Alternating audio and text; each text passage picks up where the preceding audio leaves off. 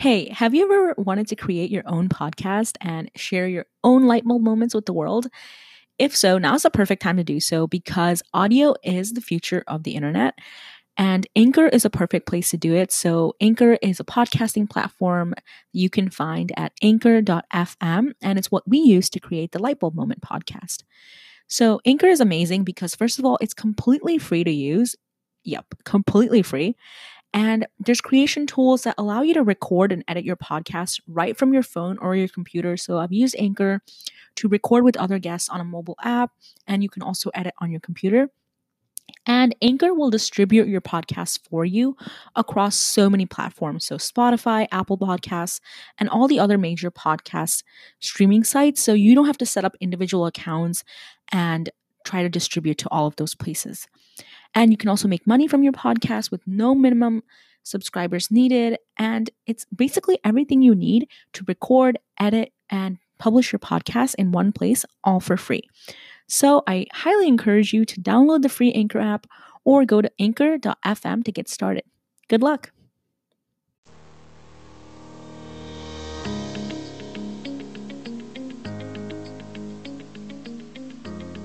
Hi everyone, I'm Ganika Pinham. I'm one of the co-founders of IDA.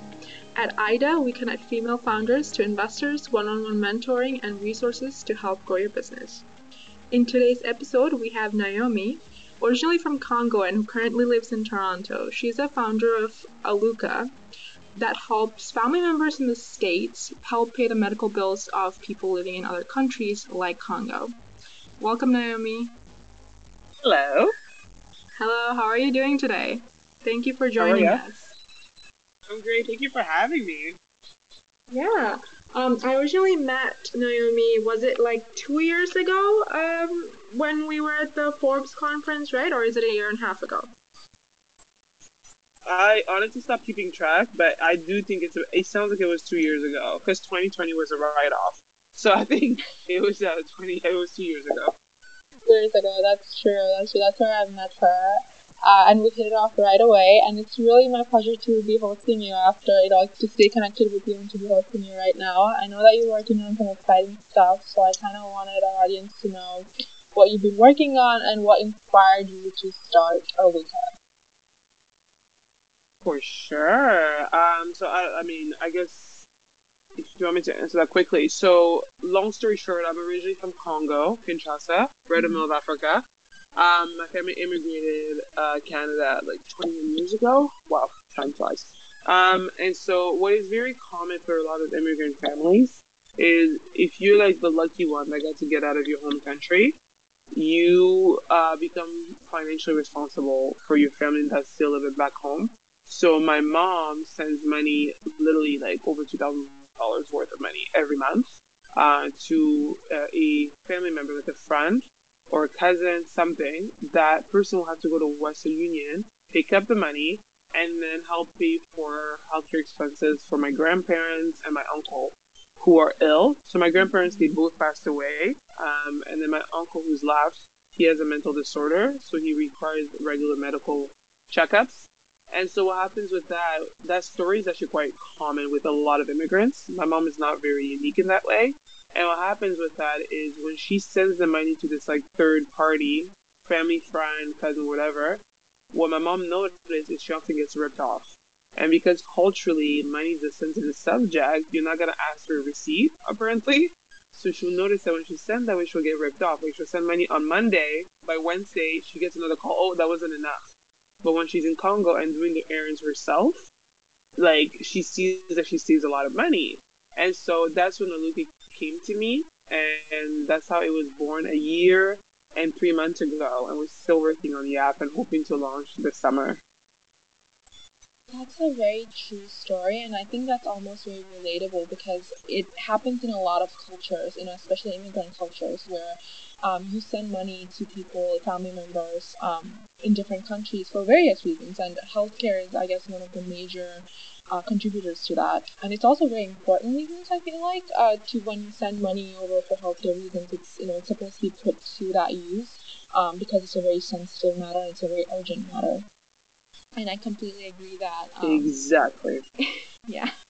No, uh, we, we totally know, um, you know, as being from India and stuff, uh, you know, in, in, in our community too, uh, people send money uh, over to India for many different reasons. And healthcare would always be like a very urgent matter. Like even for us living here, money is also, you know, it's important. Like we, we also work very hard for it. So we want it to be going towards that particular purpose and not being withdrawn in the middle.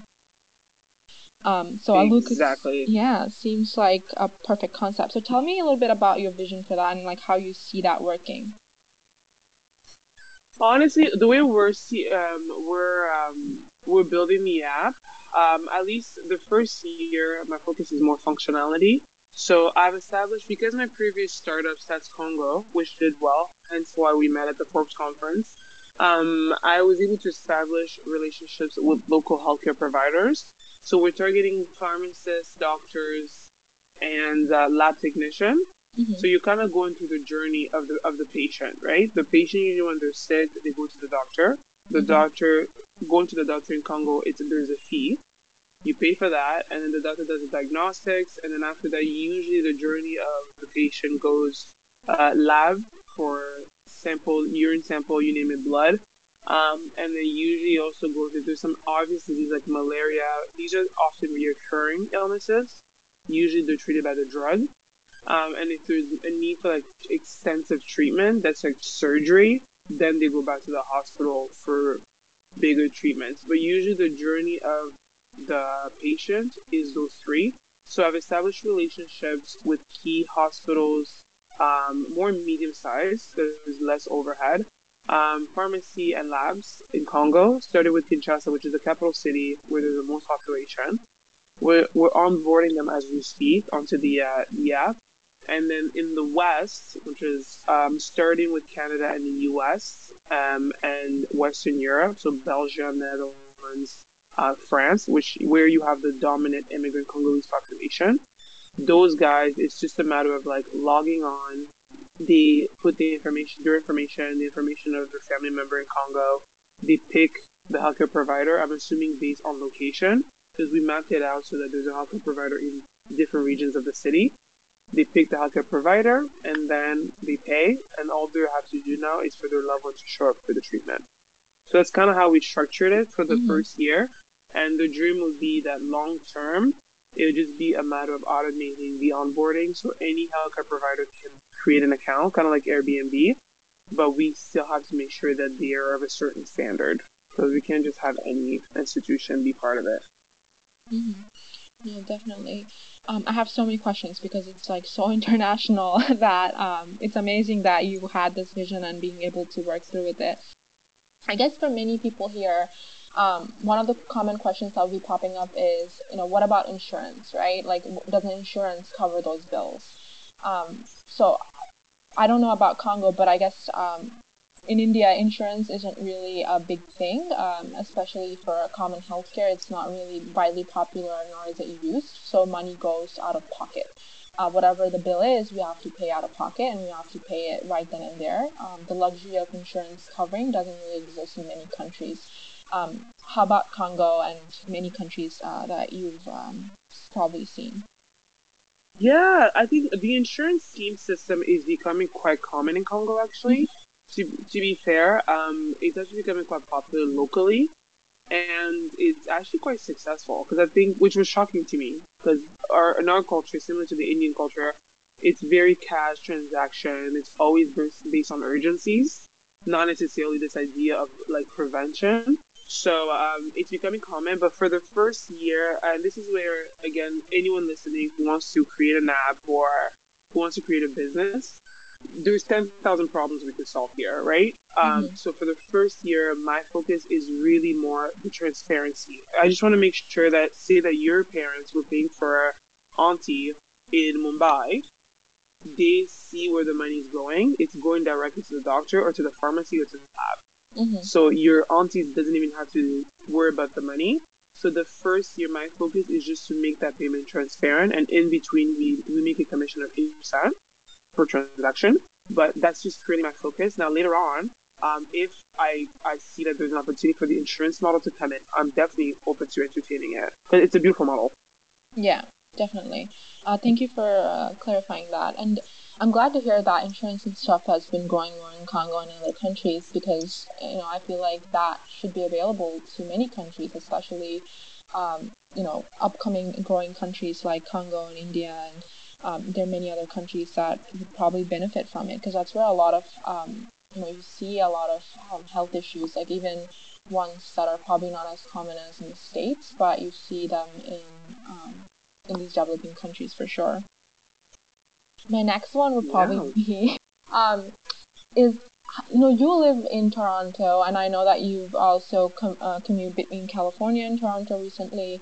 Um, how is that like you know but you're building you know one of the bases obviously going to be congo right? You're going to have to make sure that all of things are set up on that end of the spectrum. How are you doing this internationally? I think this um, the beauty of technology is honestly it allows me to do this really well actually so funny enough my old, my entire team um, is super remote so my tech team um, is actually based out of Nigeria, mm-hmm. Lagos. Uh, that's where the best, in my opinion, the best tech talents are right now in Africa. Um, and then my advisory board, which, by the way, anybody who aspires to be an entrepreneur and start a business, one of the biggest things you should get is get three, four people that are smarter than you in particular areas like finance, tech, and so forth to come on board as advisory. They're based out of Toronto. And then my my partnerships with the hospitals and stuff like that, it's in Congo. So what I'm pretty much doing, I feel like I'm more like a product a project manager. I'm just the glue. I establish relationships all over the world, and I just make sure that I follow up with each. And obviously, each relationship has some level of incentive, right? So mm-hmm. for my tech team, they're getting paid. They're getting paid, mm-hmm. and I love it because I really believe in building um, the Africa that I want to see. Um, and so I would love, I decided to really partner with them. And for that reason, and they're young talents at my age. And so with those guys, we have bi-weekly meetings on Zoom every two weeks on Friday mornings. Mm-hmm. The, and at the beginning of the project, I'm very particular on like deliverables and agenda items. So I set up like an Excel sheet and I was like, all right, so how long do you think this is going to take, realistically speaking? And usually, d- developers I've learned they underestimate timelines. so if they tell you two months, honestly, add another two months. Like with okay. all the respect, I think they're very eager, but yeah. they're not always realistic about timelines. So I actually like, and because I had that experience in my past project, I kind of knew going in. And when you're building an app of this magnitude, like to be realistic, you have to double the time because you also have to test the app. And then in my case, and again, this is an advice I'll give to anybody going into the, the tech space but doesn't have a tech background like myself. I think the future of tech is really more on the front end. So you have back end, front end, UX, UI, and so forth. Mm-hmm. I think back end is very standardized now. Front end, I think, is the future, meaning there's a lot going into branding and aesthetic. Mm-hmm. Me being me, I like pretty. I like pretty things. my LinkedIn, my Instagram, you see that I like branding. Yeah. So I also did the wiggle room of like when we have meetings, we have to go over iterating stuff. And then with my advisory board, we have conference calls once every uh, month that where I update them on my financials, on the tech aspect. So they're more like my accountability. Mm-hmm. And then the hospitals in, in Congo at this stage, it's more about partnerships, building those partnerships, keeping them, having a point of contact, and so forth. So it's just a matter of like, you like the coordinator almost, and you do a lot of Google calendars and Zoom meetings. It works really well, to be honest. Yeah, no, definitely. Um, it's. It, I feel like this everybody going virtual has been a blessing in disguise for a lot of companies because we realize now that we can work remotely. You know, it's possible, and internationally, it has opened a lot of doors to be able to work very smoothly because we realize now, you know, it's it's also possible to do this uh, better than ever and efficiently. And as for uh, the UI design part, the front end part of it, uh, believe it or not, we ran into quite a bit of issues with the front end ourselves. Um, so IDA has been developing an app for months now. Um, it should be coming up in a couple of months. Uh, but yeah, we, we ran into a couple of issues, and one of them being, you know, uh, the time estimate is always way less than what it takes. And honestly, I think it's because of the bugs, and it's because of going back and forth and sort of perfecting the user experience um, on our end. Exactly. Like that is so true. Exactly. That is so true. You said it so well. Yeah, and um, one one story that happened for us, and I don't know if um, it happened for you. I think the other part of working remotely is that your communication has to be perfect and both sides too sometimes it's you just get lost um, our designs turned out to be we approved them and then that contractor went ahead and changed the colors and changed uh, you know some of the minute details uh, without consulting us because he understood us wrong and that set us back another two weeks um, believe it or not. So it, it has a lot to do with communication and meeting with your tech team and being very precise on what you want and making sure that you know every step of the way even if you don't understand tech. Like i don't understand a lot of um, you know engineering and all those aspects of it but what i do understand like you is does it look good? You know does the user experience look good? Do i want to go through this app? And that's something that um, that always takes time going back and forth Exactly. And you we're just like learning. Yeah. And you just have to be willing to learn. And I think the biggest one is the pivot.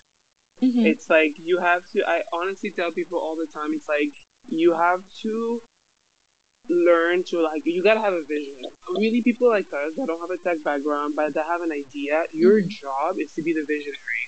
Think of yourself as Steve Jobs. You're just setting the vision, like legit, you're setting the vision, you know what consumers want, you know what the problem is, but you're literally having to pivot a lot. So one thing I've learned is timelines. Mm-hmm. And it's really, really tough because in all reality, this is your business, this is your baby, right? The quicker you can roll it out, the faster you can let users tell you what to iterate. But the reality is because I don't know how to code, I mm-hmm. don't know how to freaking do front end, back end.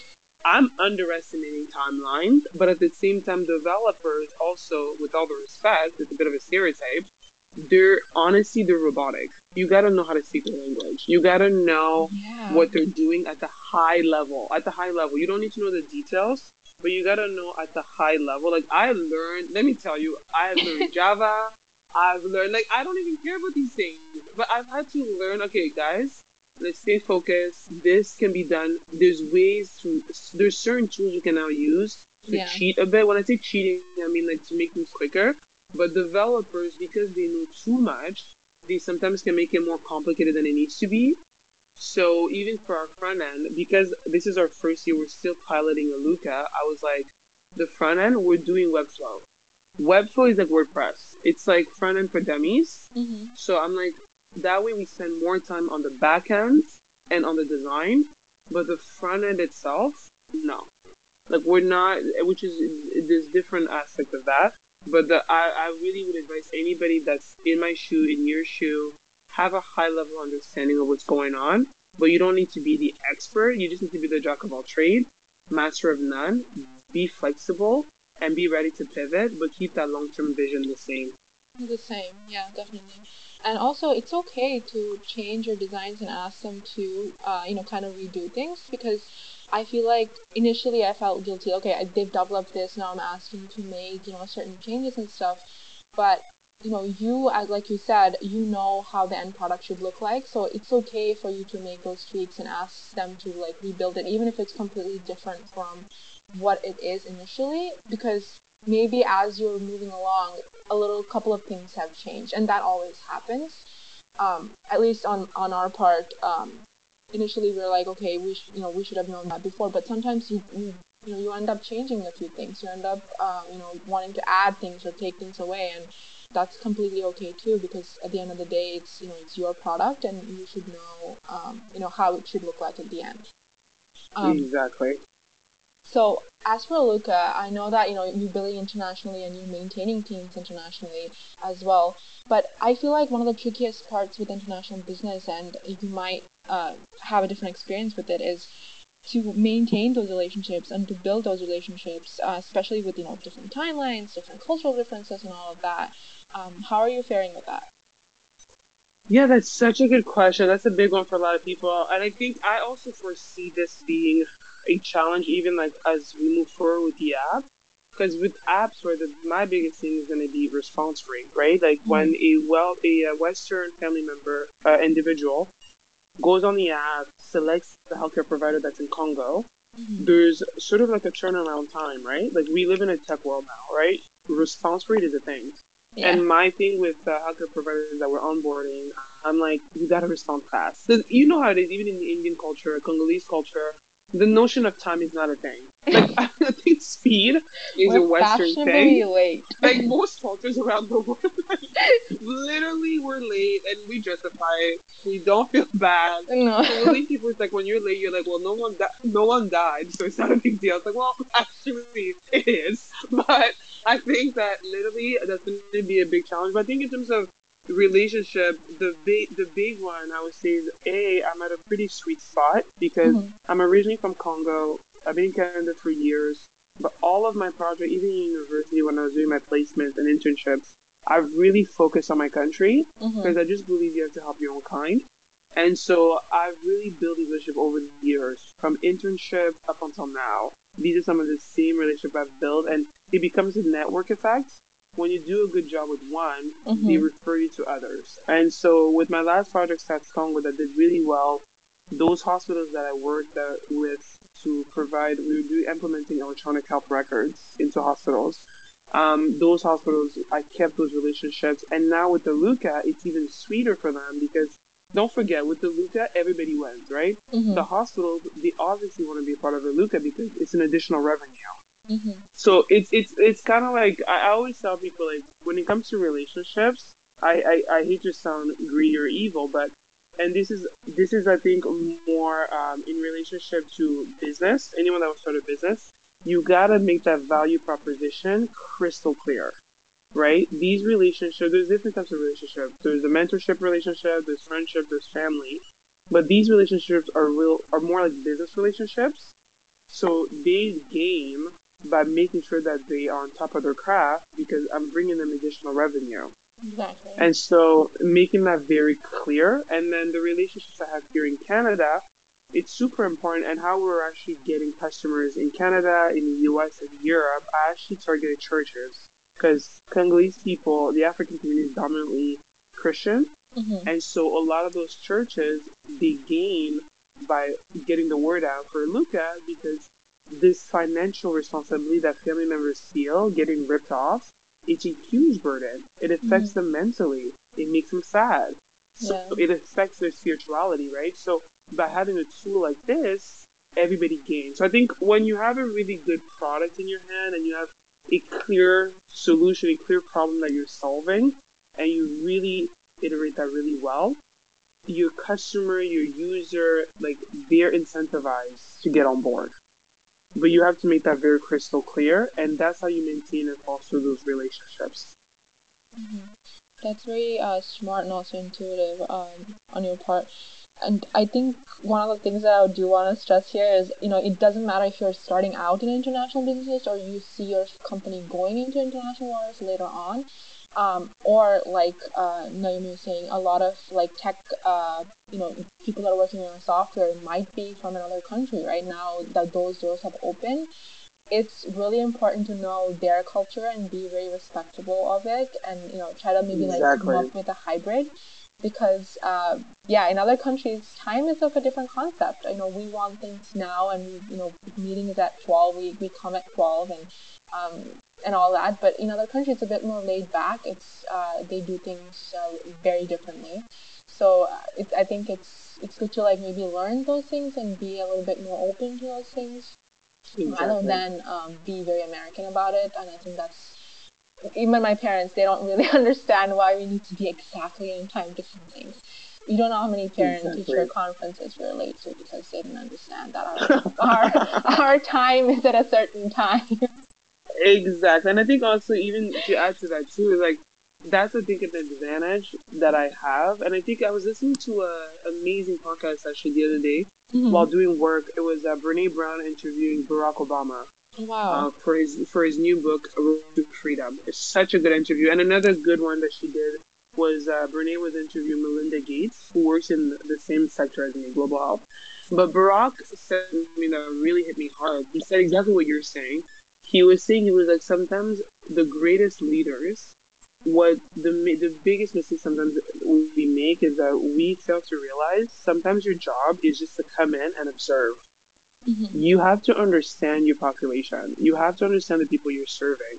And I think this is like just to sort of circle it back even to business or right now everybody wants to get into the tech space. The biggest mistake I think a lot of entrepreneurs make, they they they think they understand their problem that they're trying to solve, but they don't really get it. And the best way to really understand a problem is to sit on it. And I think for me, I'm very lucky being originally Congolese mm-hmm. and going back to Congo. And it's tough, right? Because as much as I'm Congolese on paper and physically I'm black, I've been in Canada most of my life. I'm extremely westernized. So whenever I go back to Congo, it's a culture shock. Yeah. Whenever I'm on Zoom calls with doctors, it's a culture shock because the mentality sometimes I don't even identify. I relate more to a white girl in California sometimes than I do sometimes to my own kind. And that happens with a lot of immigrants. Mm-hmm. You tend to lose it of your culture. So with Aluuka, it was very important to me because even this is a great example too. Um, part of uh, developing Aluuka was doing user research, which I advise everyone to do that.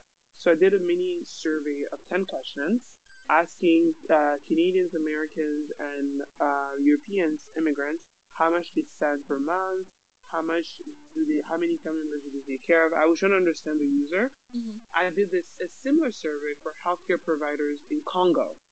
Now, just to give you a bit of an idea, the one that I did with Westerners, I got 85%, uh, 85 people responded to the survey within 12 hours. I sent it to four people on WhatsApp, and the Congolese community spreads like flies. they spread to friends. We got 85 responses within 12 hours, which is impressive. And then two, three months later, I do a similar survey for healthcare providers in Congo. Mm-hmm. We got 55 responses in one month. One month. 55 responses. And then I was like, I was frustrated because, and I'm talking to my parents, and, and my, my dad is like, no, you need, like, people in Congo barely answer emails. Like, who has time for emails? Like, I, I, I, was oh, like, God. I was like, what do you mean who has time? I was like, Dad, what else are they doing with their time? He's like, they're doing everything but emails. Like, you send me a link on Google, you do a Google form that's like an open form. Yeah. You don't have to like have access. You send it via WhatsApp with a link. The the survey has to be super short because in Congo, internet sometimes is a struggle.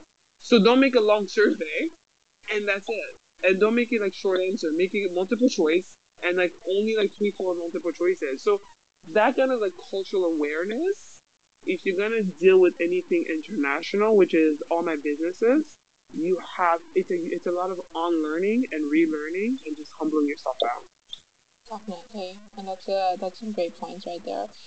Um, user research is always tricky in general, uh, but I think that especially if you're if you have multiple um, you know sides of it, like you know you have to survey your people are sending the money, people are receiving it, and anybody in between. That also comes out to be quite tricky.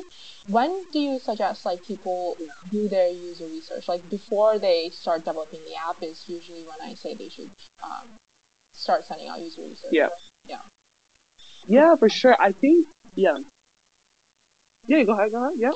Oh no, I'm just saying like it's it it's a proof of concept and you get to like uh, make edits and stuff beforehand uh, before you know sitting down with your developers and stuff. Um no. Yeah exactly. Exactly. Um the other uh, good point that you brought up is um you know having being an observer of those things. Um, and I know for you, Aluuka was, you know, initially very personal, you know, started with family members and stuff, but that really inspired you to start it for any entrepreneurs who are, um, you know, who are trying to start their business, whether it's connecting people over internationally or home, where do you think that, I guess, like just starting it, like how does someone just, you know, get up and start something? I know it's like a odd way to put it, but um, is it from from inspiration or like proof of concept or the hybrid of both? Yeah, I think um, it's it's tricky because in my case, it's true. All of my whether it's Sats Congo, Aluuka, and by the way, I have a, a, honey brand that's like made by women, Congolese female farmers mm-hmm. in Congo that make honey. We're not we're now uh, bringing it to California. Um, so rather, all my businesses is true, like are all from a problem. But I think sometimes in my case, I guess the honey one, the one that I, the honey one that I'm also launching, that's a good example of one that's not necessarily a problem per se, mm-hmm. but I did frame it into a problem. So for Congo, some people may not know this, we have one of the most fertile soils in the world, and our temperature is incredible. Hence why we were colonized. And so we produce a lot of honey in Congo. Um, but and a lot of agricultural farmers are actually women. Um, but for some reason, I think maybe culturally, honey is not very common in our culture. Like we don't consume it that much. We prefer brown sugar. Um, so I saw that as an opportunity. I was Like in North America, there, I mean, North Americans love sugar. We love sweets. Diabetes on the rise, which I don't encourage. But I did. I asked one of my friends that's in finance. I was like, "Does is honey thing that you think people will actually want to buy?" And that's another thing. If you're not from a tech background, you're not from a business background, get yourself people in finance. They know the numbers. You did a quick research, and it turns out there's a shortage of honey throughout North America, especially the U.S. And the U.S., as much as we want to bash the American political system, everybody knows if you want to make it in business, the U.S. is your best market. Mm-hmm. So we did a bit of research, and it turns out honey is in huge demand in the U.S. So with that one, that's an example of I didn't really see a problem per se. Mm-hmm. I saw an opportunity. There's a lot of honey being made. Buying it, it's going literally to waste. If you see how it goes into the sewage, it's so sad. I'm like, let's bring it to the U.S. where people have jobs and willing to buy it. Yeah. And there you go. So I think in my case, it's true. A lot of my ideas come from seeing problems. I'm a huge advocate that the best businesses start with a problem simply because the reason why I say start with a problem is because from a sales marketing perspective, you got to think that way. Most people will pay anything to relieve any form of burden, emotional stress, financial stress, or to gain time. So if your business solves a problem, it's very likely to add value and people want to pay for value. Now, that being said, there are some businesses out there, like I love coffee shops. I'm a huge coffee shop fan. You always see me at a coffee shop. Is a coffee shop a business solving a problem? No. Let's be real. We can all make coffee at home, as we should. But I just enjoy coffee shops. Yeah. So a coffee shop is a recreational business. So you can go that route where you look at businesses that are doing well and you pretty much say, hey, I kind of like this idea. It gives me the lifestyle that I want. Let me go into this business. But definitely in those cases, do a lot of market research to validate because the coffee shops are great, but I've interviewed many coffee shop owners and they break even. They don't, you don't build a lot of wealth with coffee shops. So that's an example. That's a great example. Thank you for sharing that. And uh, market research is so huge that one of the things that we are actually building the app for IDA is a lot to do with market research and really understanding your market because once you jump in and you start something you know you're already putting in time you know energy money and all of that that if there is no i guess actual need for it it might go down the drain. But finding opportunities and you know linking that with data like you're saying you know if you found a great finance guy uh, to prove that point is probably a great way to get started or to actually take a leap and invest yeah. yourself into it. Um, exactly. uh, so you were saying before that you know you have a great advisory board team like financing people and um, others who can really advise you on that. How did you go about, um, you know, building those connections? Because these people clearly would have to have some understanding of both the markets, right? Exactly. Yeah. Um, I think literally one of the biggest things, and a, a lot of people um, ask me that, and I complete the way I see advisory, it's kind of like mentorship. You just have to admit, as an entrepreneur, you don't know everything, there are people out there that are more qualified to advise you, mm-hmm. and people actually want to advise. And the beautiful thing about advisory board, it's a very low commitment for that. And I try to keep it light because these are busy people. Yeah. I don't want to burden them with like weekly meetings, and there's no need for that. But in my case, actually, the first advisory member was actually a friend of mine, um, Nathan. We actually went to university together. He went for business. I studied health. Um, and he's really international, works in medical cannabis now. He has done, um, like, work in agriculture, African countries. Like, he's very successful for his age.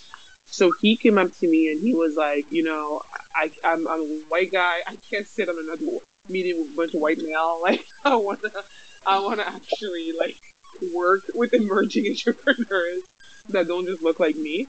Mm-hmm. And although we're the same age, our skill sets are so different. It's very complementary. So that's the thing with an advisory. I wouldn't necessarily focus on age as much as I would focus on complementary skill sets. So Nathan, he, he's just a genius at business strategy. So he came up to me for, with that, and I was like, yeah, let's do it. And so we meet every uh, yeah, every month uh, for about an hour or so. And honestly, the beautiful thing about that is bridge into a friendship. We're literally, we've always been friends, but this brought us even closer.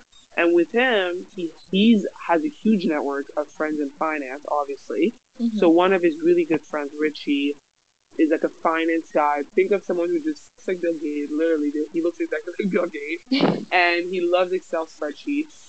He loves yeah. forecasting and investments. And so Richie, he's more my financial guy. He looks at my number. We just finished working on a pitch deck, and literally, he pretty much did everything, in my opinion. But he's the finance guy. And then I have my friend Davis, who's a computer science grad, who looks at all the coding that the Nigerian team is doing mm-hmm. and gives its final approval.